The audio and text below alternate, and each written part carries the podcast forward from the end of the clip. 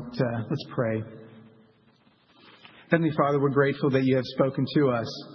Uh, you've spoken to us in the past through your prophets, and you have spoken to us most definitively and perfectly in your Son. The Son who is the radiance of your glory, who is the exact imprint of your nature, the one who has made purification for our sins, and by whom we can even come into your presence this morning and hear your words and receive them as words of grace, words of encouragement, words of challenge and growth, knowing that your work that you have begun in our lives or doing in our lives will continue to, to bring to an end, a fruition to a, a desired goal. And so we sit here this morning awaiting that goal, participating in it waiting for what you will do in us. And so we need you to speak. We need you to operate within us by the power of your Spirit. Would you uh, energize us? Would you animate us to live this week in such a way that it would honor you, that it would show and demonstrate your ongoing work and formation of your Son inside in each one of us? And so use this time, your word, uh, me as your messenger as well. In Jesus' name we pray. Amen.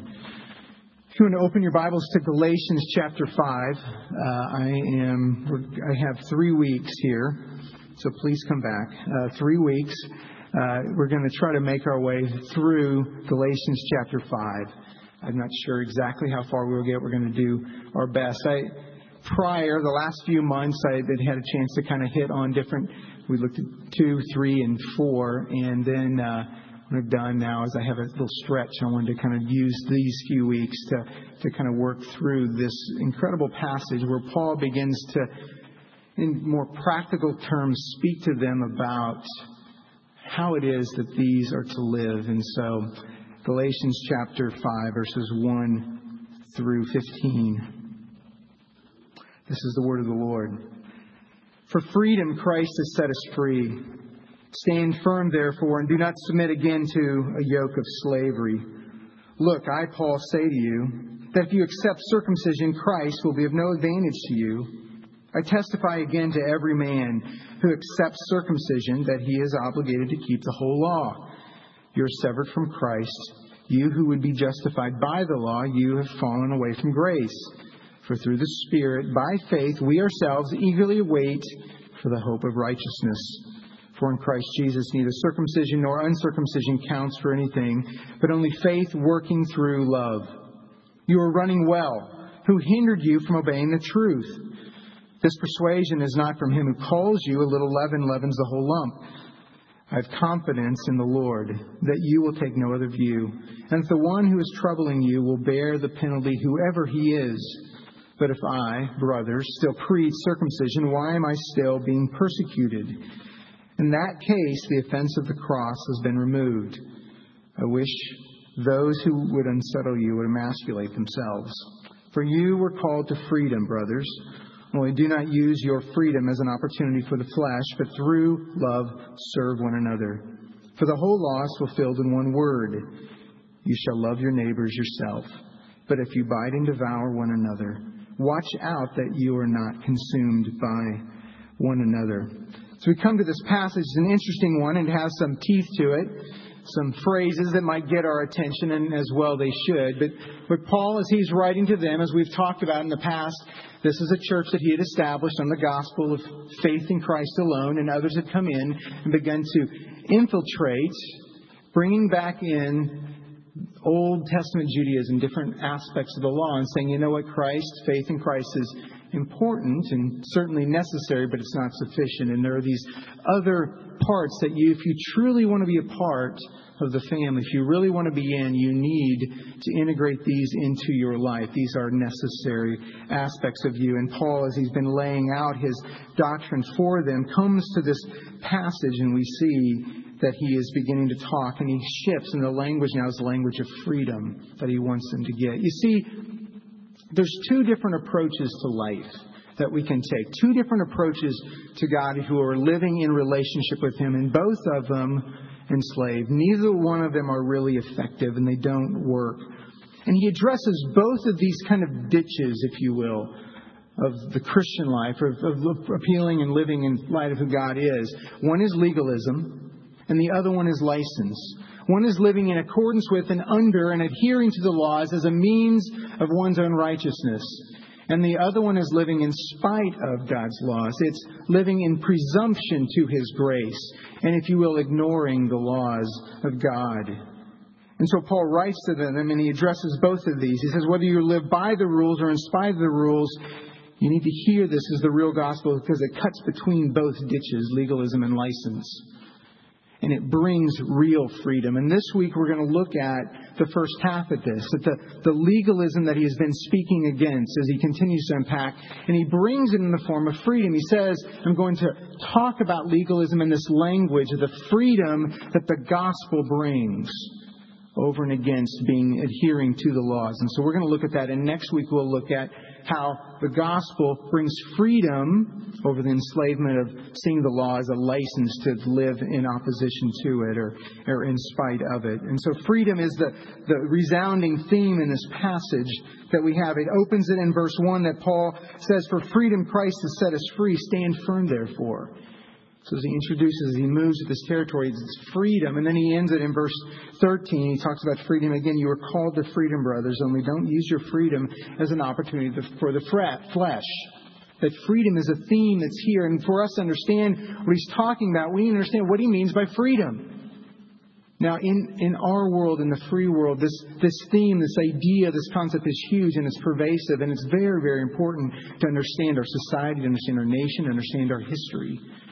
But the problem is sometimes our notions of, of freedom from a political or social aspect can kind of in, integrate into our understanding of this freedom here, and the two can kind of taint each other. And so we need to understand what is the freedom that's being talked about. Is this a, a political, social freedom? Is there something more that, talk, that Paul is talking about? So we need to kind of extract these ideas or concepts of freedom from what Paul is referring to.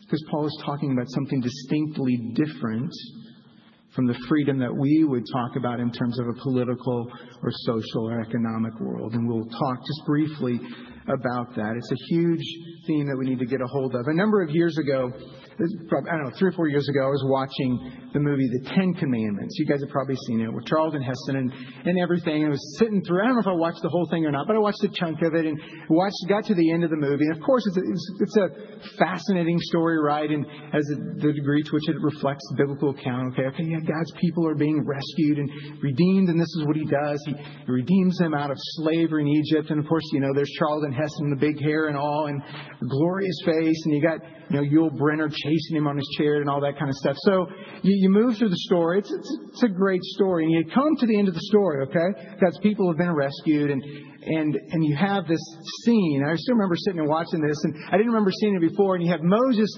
giving his final words to Joshua, okay? And so Moses is speaking to Joshua, and these were the final words in this Hollywood version of the Exodus. He says, Go and proclaim freedom throughout the land. Go and proclaim freedom throughout the land. I'm sitting here watching, and my son's sitting right next to me. We kind of look at each other and go, Really? Is that what Moses said to Joshua? Is that the, the resound, the message that Moses had for Joshua? And we realized that what had taken place is there's this concept, right, of political social freedom was being kind of woven into this storyline. Because the freedom that's being talked about in Scripture is a different kind of freedom. Is it integrated? Is it connected? Maybe, but it's a different kind of freedom. It's not a political freedom. It's not a social freedom from sort of some sort of externals that need to be protected from. As incredible as those things are, as incredible as the free freedom that we have even to worship here, the freedom that's being talked about is that much greater, that much more important for us to understand. It's not social freedom, it's not an ethnic freedom, it's not an economic freedom, it's not some sort of psychological freedom that protects us from, again, some external frames or structures that are out there. Are those important? Yes. Should we be concerned about them? Yes. But let's not confuse them with what Paul is referring to here. So, what exactly is Paul talking about? It's not a political freedom, it's not a social freedom. Well, it's a spiritual freedom. It's for freedom that Christ has set us free. It is a freedom that's bound up and tied into something that Christ has accomplished for us. And has to do with our relationship with, God, with God. And in this context, he's using in relationship to the law. You're freed from having to live under the impossible weight of the law. You're freed from having to be on the unending self righteous treadmill of your own works. There's freedom that's spiritual, that's real, that separates us, that gives us this relationship with Him that Christ has, has fulfilled, has accomplished for us. We actually get to walk in here today and we get to enjoy the presence of God. We get to take pleasure in it. We get to delight in it, and we don't have to walk in here in fear because of this freedom that's been given to us. We get to come boldly and freed, freely into the very presence of God because of this freedom that we have. This freedom has been built upon something that Paul has already been talking about two doctrinal components. One is justification, that we have righteousness. We've been given this righteousness not based upon what we have done, but because of our faith in Christ. So, this one component is justification, that we're free now before God. We don't have to carry the weight of our sin. We don't have to abide by the laws in keeping ourselves or finding acceptance and security before God. The other component is adoption. That we get to come now before God as His children, that we've been adopted into His family freely. We don't have to fend for ourselves anymore spiritually. We've been given everything we need. And so these are the components that Paul says, see this, this is the freedom we have. Freedom from our sin. We'll look next week, not freedom to sin, but freedom from it. And we've been given a place, a status in his household, in his family, as his children. We don't have to worry about, we don't have to fend for ourselves. It's a real spiritual freedom that the gospel brings in relationship to God, that our conscience has been cleansed. Our confession is a part of that, that we can come without condemnation now into His presence. This is a real freedom we have. It gives one acceptance and, and access to God. As well, it frees us from the dominion of Satan. It's a real dominion. And that's, He has transferred us into the kingdom of His Son. Another way to put this same thing is that outside of Christ, the people are in bondage that outside of Christ, everyone is in bondage, that there is bondage to sin, bondage to the flesh, bondage to the material of the world. There's bondage to Satan. So that is a real bondage. It's there as we look at the world around us, the person inside of Christ, then they are not free, truly, in relationship with God before Him. They are bound. And it's possible, of course, then to have other kinds of freedoms, right? Political freedom, but to still be bound spiritually, to be bound by their own sin. And we've tasted that. We know what that transition is like to be freed from our sin.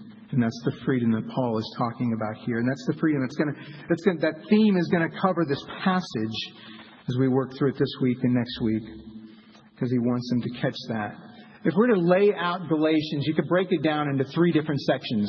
The first section, chapters 1 and 2, where Paul lays out his authority as an apostle. We see his autobiographies, we see the history of Paul chapters 1 and 2. Chapters 3 and 4 is his doctrinal argument as he presents justification, adoption. He talks about Christ being formed in them and his desire to see that take place in and through the truth of the gospel. So he lays down his argument looking at Old Testament scripture and arguing with them in a doctrinal kind of way, theological kind of way. And then as we come to chapter 5 and 6, there's a shift as he builds on what he has already said, and he wants to get them, and we shift to category of the Christian life, to ethic, to the life in the Spirit of God. Practically speaking, now, what does it mean to live out of this reality of having been justified and adopted?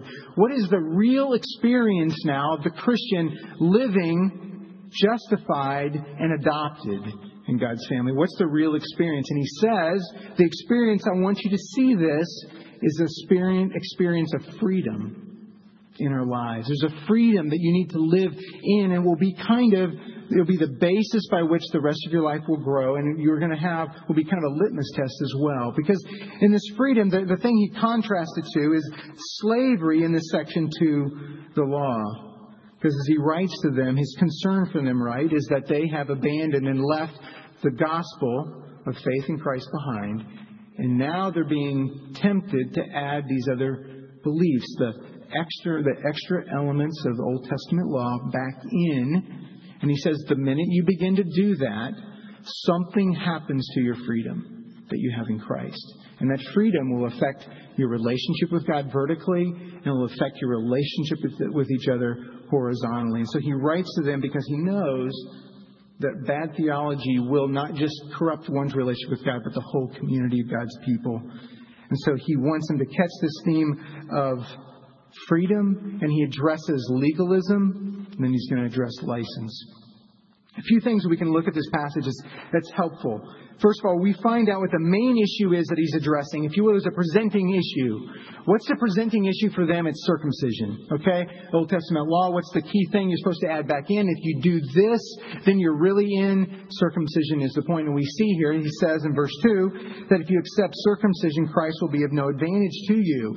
He says, if you return to this, adherence to this right, okay, if you accept it, which Makes us wonder, have they accepted it? We don't think so yet, but if you begin to go down this road, Christ will be of no advantage to you. So if you accept it, we learn that circumcision is the issue, the presenting issue for them. We also find that there's others who come in that are really trying to persuade them and trying to convince them otherwise. Okay, and they're using any argument they can to kind of pressure them and force them to return to the use of the Old Testament law in their status with God. We also find that they're subversively teaching that Paul is still preaching circumcision, that somehow he's okay with this. And in verse 11 he says, But if our brothers still preach circumcision, why am I still being persecuted? He said, My persecution is connected with preaching for the gospel, which does not include circumcision. So he, they're using him as kind of their, their ploy and they're misrepresenting his message. But Paul is confident of them that they'll land in the, they'll land in the right place. But then in verse 12, we have a statement that, that if you're reading on a Sunday morning should just kind of wake you up, where he makes a statement, I wish those who unsettle you would go and emasculate themselves. And okay, we're not going to do a whole lot with that, but we're going to try to understand why that kind of language, one, we're, reading it and talking about on Sunday because there's more behind that. And so that's what we want to look at this as we think about this image, this theme of freedom. Because my point this morning, the point that Paul is making, is that the gospel frees us from legalism. It frees us from bondage, from having to maintain our own acceptance before God. And that's what he wants them to hear because the minute they begin to step backwards, the minute they begin to add some other rule, some other custom, something else outside of Christ, the whole system begins to come apart at the seams. And he wants to get that, to get that across to them. Well, he starts off, we have an interesting opening when he makes the statement, For freedom Christ has set us free. Stand firm, therefore. There's a construction here that he uses twice in this section, and it's, it's virtually it's a statement of fact followed by a command. Okay, a statement of fact, a truth. For, for freedom, Christ has set us free. And then a command, stand firm, therefore. He uses it also in verse 13. And so it kind of brackets the packet, the, the, the section, okay? Stand firm, or basically, you've been set free, stand firm in that. And so that helps us understand this is a, a statement. He wants them to hear this. This is, in fact, the first command that he gives them in, in the letter. Stand firm in this truth. Stand firm in the truth that you have been freed. He kind of gets in their face, if you will. He gets in their grill. He goes, Listen to me. This is what you need to be. You need to stand firm in this truth. Because he wants them to understand the relationship between circumcision and the gospel. And first of all, he wants them to see that circumcision nullifies the gospel, it nullifies the work of Christ. It says, if you accept circumcision, Christ will be of no advantage to you. I testify again to everyone who accepts circumcision that he is obligated to keep the whole law. He says that, that if you add this back in, you're going down a road of which you can't return. Essentially, this is the argument of Paul's opponents, okay? He says, yes, they would say faith in Christ is necessary and it's good and you need that, but it's not enough. You need something more. And what you need truly to be in, truly to be in the family, truly to make sure you're secure in relation with God. And by the way, this will help you in your status in the community horizontally. What you need is to return to the Old Testament law and by the by use of the rite of circumcision. You need to add to what Christ has done. You need it as a necessary additive, as a requirement for salvation. In fact, you need Moses to complete what Christ began. And Paul's argument for them is this He says, This is what they're telling you, but don't miss this. He says, If you add one thing back in, that's circumcision, then you're obligated to keep the whole thing. You don't get to pick and choose. You don't get to choose what it is. The minute you begin to add one element, one aspect of the Old Testament law back in as a basis for your standing before God, that minute you're on the road to adding everything back in because you, you're obligated at that point to keep the entire law. And it's a gradual, slippery slope down a road to a road. It sounds simple, right? Circumcision, but wait, there's more. A road of slavery, a returning to an adherence to rule after rule after rule to maintain your status before God. Because the minute you add one thing, you need the second thing and a third thing, and on and on and on it goes. That's the way human nature is. If it's based upon me, then I need more, not less. If I'm going to appeal and somehow uh, uh change my, my uh, position before God, then it's more is necessary. And indeed, if I'm in a community of people, I want to look better before you. And so it's one thing after another. And so it nullifies Christ's work because it returns to slavery. And it's a gradual, slippery slope down this line towards slavery. And he says, that's not freedom. The minute you go there, you're losing your freedom, the freedom that Christ has brought and it renders Christ's work ineffective. He says that Christ will be of no advantage to you. There's no benefit at all what he brings once you add in human effort, something that we can do or add to it. See, it nullifies his work. It adds to his perfect work the touches of sinful humanity. Use this as an example. I was trying to, to work on this as a as an example. I, I don't know a lot about art, but okay. If you use an example of a masterpiece, something like a Monet, and I actually went online to look up some Monets because I, I, you know, I didn't know a whole lot. So I found one called Water Lilies, and maybe you've seen that this masterpiece of his, and and you know, I did, I saw a kids show once about the making of it or something, you know. But you have this masterpiece that that this artist has produced, and it's finished and it's complete. And I come and I'm I'm looking at this masterpiece and I see it, and you know what? It's kind of fuzzy. It, it, it's not real clear. I kind of see a bridge there, and I see some flowers, but but it needs a little more clarity. And I pull out my sharpie and I begin to say, you know what, this this still needs a little bit of work. So I'm gonna I'm gonna add some of my own touches to this masterpiece just to just to enhance a little bit because I think it'll make it better. And of course, you see what's taking place. What happens the very minute I add what I can bring to the table to this with my Sharpie onto this canvas of this perfect work. What's its value at that point after I've added in, you know, a red Sharpie and a blue Sharpie and a black Sharpie here and there? Its value becomes almost nothing. And you also understand what I've just done to the artist, right? I've offended him because I thought what he what needed to be done was something more that it wasn't finished yet. So I've offended somebody who really knows what's going on. What's the other thing it does? It underestimates, right, my ability to add anything to this piece of work.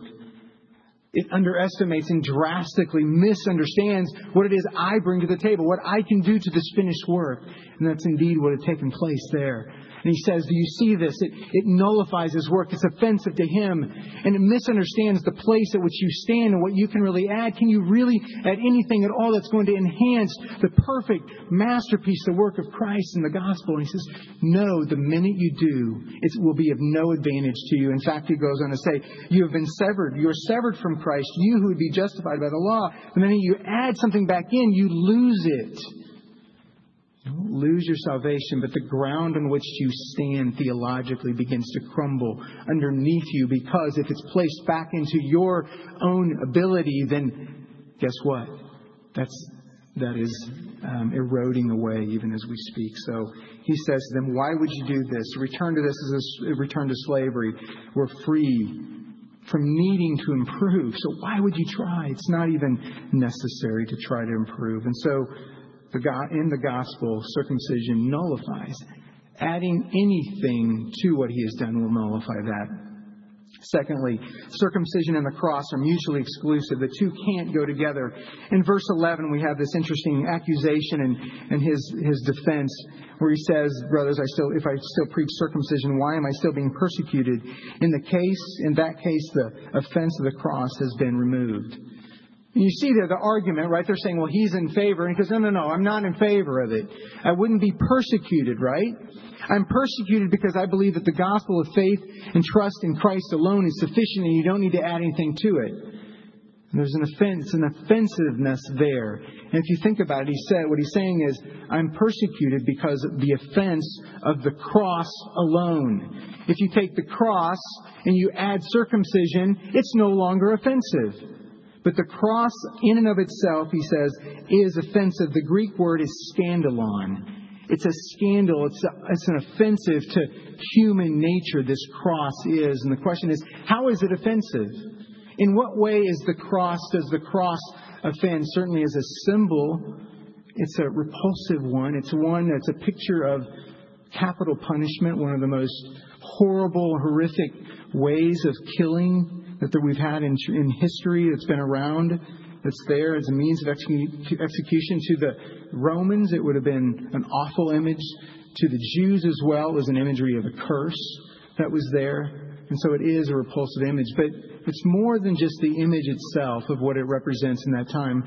It's an image, it symbolizes something else that is antithetical, that is opposite to circumcision. And you see what the cross is, is a real offense against man, isn't it? It offends our sensibilities. Because what's the message of the cross? When you look at it and you recognize what it stands for, that a man needed to come, man who was God and sacrificed his own life and was brutally killed. It demonstrates the, the extent to which God had to go to save humanity. It gives us a picture of the extent to which God would have to go to save us because the fact was we would have nothing to contribute, nothing that we could do. We couldn't minimize what was necessary to do that. And so it gives us this picture of this. This it's offensive to us because it demonstrates this. We couldn't lift a finger. We can't bring anything to the table to change our position before God. And that's where we are. And that's the message of the cross. And the message of circumcision is what? You can add something. Yes, that's necessary, but it's not sufficient. You can add something that will help. And Paul says, no. The cross is no longer offensive if that's what you think, if you think you can do something or add something there. The rite of circumcision would add nothing. It could add nothing, and something to, would be necessary to add to Christ. It's already been done, it's already complete. You see, nothing is so wounded to man's pride as this message. Nothing is so wounding to an American's pride when they say, You are incapable of doing anything in relationship to God. You have no power, no ability, nothing within yourself, no way to lift yourself up out of your own bootstraps with your own strength to reach God. That's offensive to humanity, it's offensive to modern Americans, but that is the truth. That is the message of the gospel. And the minute we add anything back in, we undermine that. You see, a crossless Christianity leaves men and women helpless in the face of sin. It does no good. And this gospel is a message of freedom. It says you don't have to follow down the line of slavery, back to the law. It says that the best place to be is under the cross. The best place to be is to have my pride crushed and to be humbled before the reality of a holy God and His perfect work that I can't add anything to. The best place to be is to be freed from my own pride and my own ability to truly be humble before the cross. That's where Paul takes us. To be rescued and freed here in the true status of where we stand. So it's gospel. The circumcision nullifies leads to enslavement, we see that at the same time it's antithetical. The two don't go together. We don't add anything else. And then finally, it leads to an enslavement that's, that's no different from the world around them. It leads to an enslavement that's really no different from any other message that any other person, any human, worldly system could have. Now, where do you find that? That's our verse 12. This is an interesting verse where he says, I wish that those, okay, speaking about those who unsettle you, these teachers who are coming in to change and avert the gospel and undermine it, I wish they would go and emasculate themselves. Now, can you say that in church? I don't know. I think so. But what's he talking about there? What's going on? Is he just upset? Is he just angry and throwing out kind of tweets and Facebook, you know, messages without any kind of consideration? Is he out of control? Or is there something to be said to understand what, what's really going on here? Is he upset? Absolutely. Is he frustrated? Absolutely. Is this just kind of willing, I'm going to throw this out and, and, say this because I'm mad and angry and there's a malicious comment? And I think not. There's a couple of reasons for that. One, this is God's word. There's more here than just being angry. There's something that, that they got that a little bit of help I think we can get to get underneath the message. It's not a thoughtless message that he brings. It's something he wants to get their attention, yes, but he's comparing something. An important understanding of the backdrop. If you remember, the Galatians, Paul, on his first missionary journey, as he preached to them, many of them were Gentiles out of pagan religions, out of these mystery religion, these cults, with a variety of bizarre kinds of practices that were very much a part of appealing to, appeasing, finding acceptance in the gods. These practices, and there's one particular cult, Cybele cult, as we've learned about, that would have been very much a part of the area, the region in which they lived.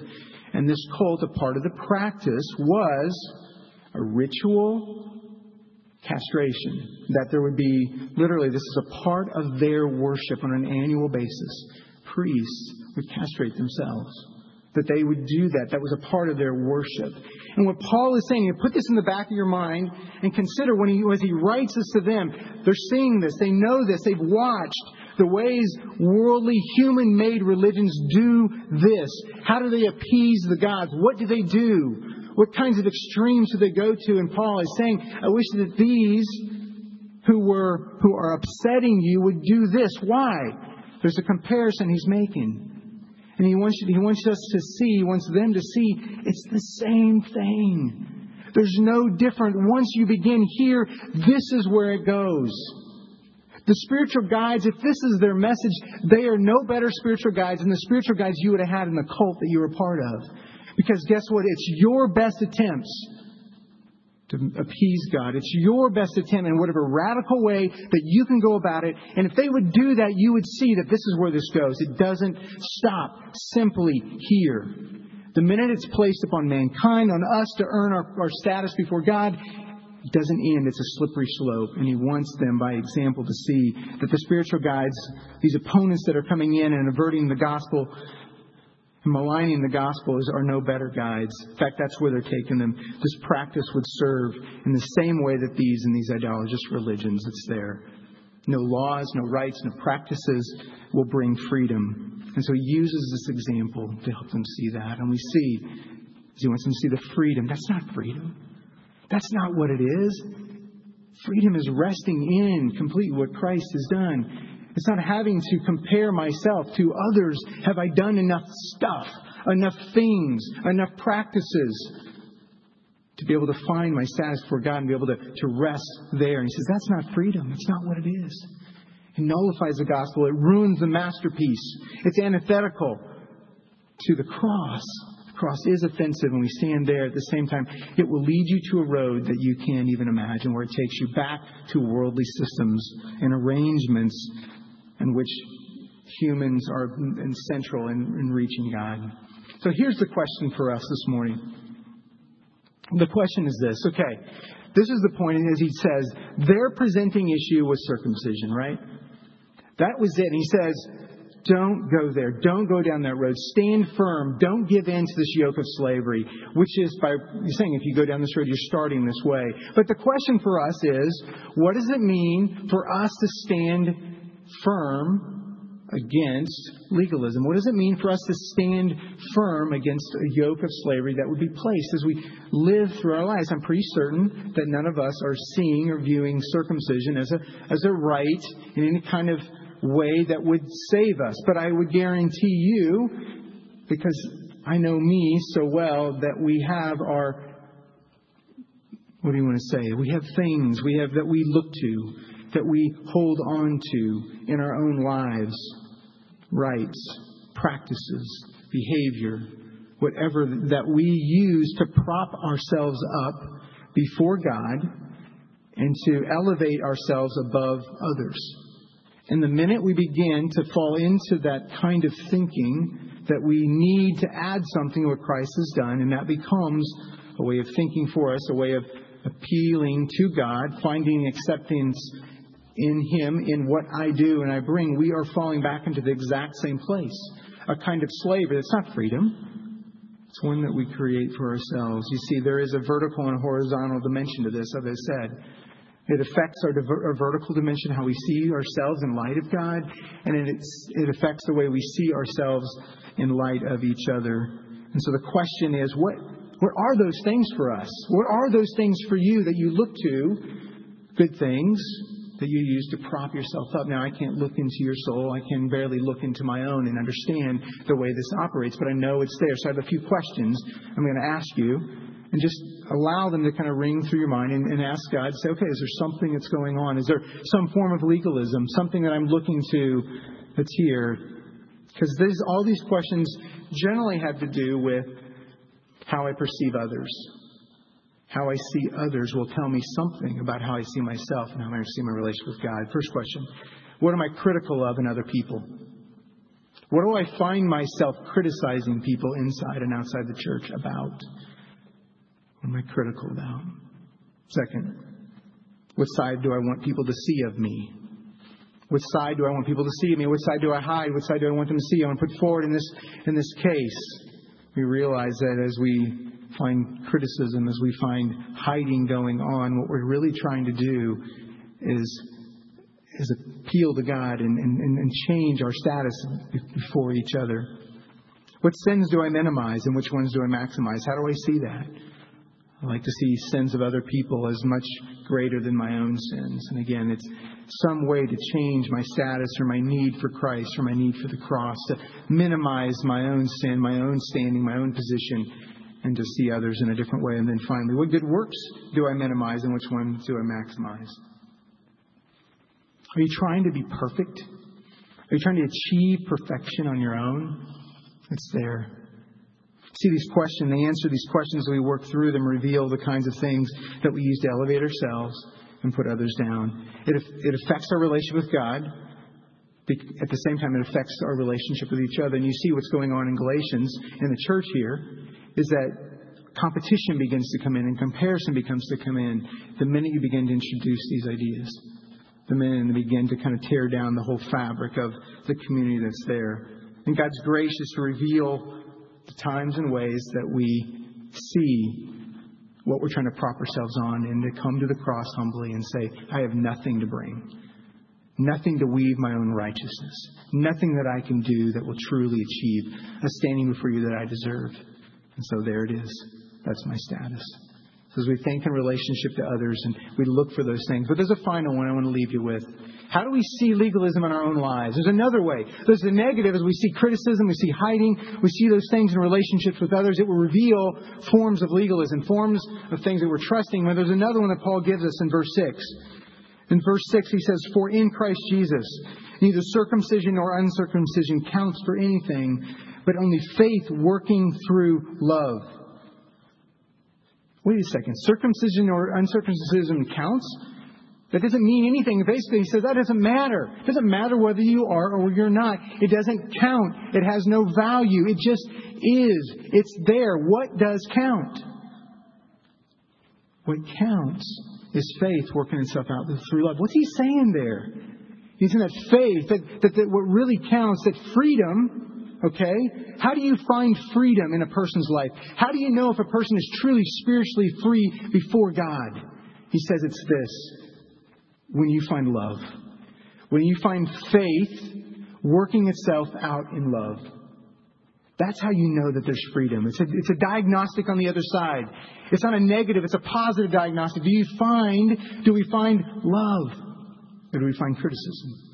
Do I find love or do I find hiding and comparison?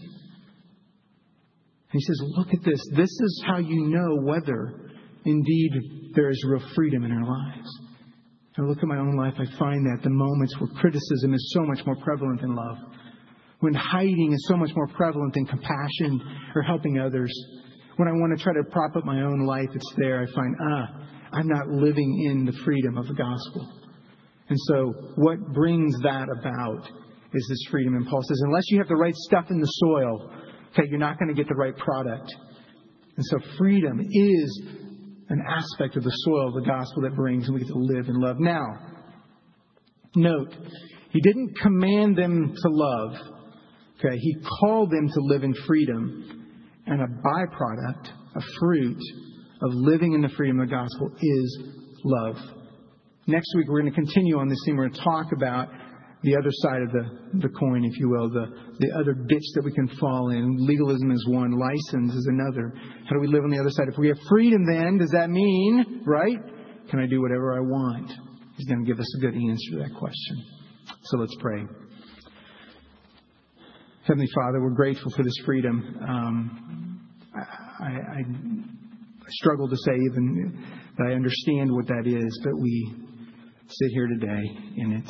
Help us, Father, to be quick to repent of the things that we hold on to because human nature is still there. Um, help us to see them, repent, fall ourselves, fall again at the cross. Help us to see again the greatness and the glory of your grace, of what you have done for us of the cross. Offensive to many, a glorious picture of your grace to those few who see the need of it and find themselves completely empty handed. And so that's where we find ourselves today. For those wrestling through this, guide them, draw them to you, to the end of themselves, to the very place at which they will find life and freedom in the gospel. Walk with us as, as your people. We have many needs, and I present them to you as well. Pray for the St. Louis group as they are in St. Louis this morning worshiping and uh, strengthen them and use them this week. Pray for other needs in our congregation, Eva Kramer and Beth Kaler. Pray for Dave Upchurch's mom as well and their medical needs. Pray for us throughout the course of this summer as people come, as people go, as we worship in various places, as we vacation, as we rest, that truly it would be restful for us and that you would keep us as your people and continue to help us to walk with you in this great message of the gospel. Help us to go now with this message of, of, of, your freedom. What an incredible message we have to bring to a world who is enslaved to many things that bring death. And help us to bring life in that place. In Jesus' name we pray. Amen. I ask you to stand, I invite you to stand for the benediction.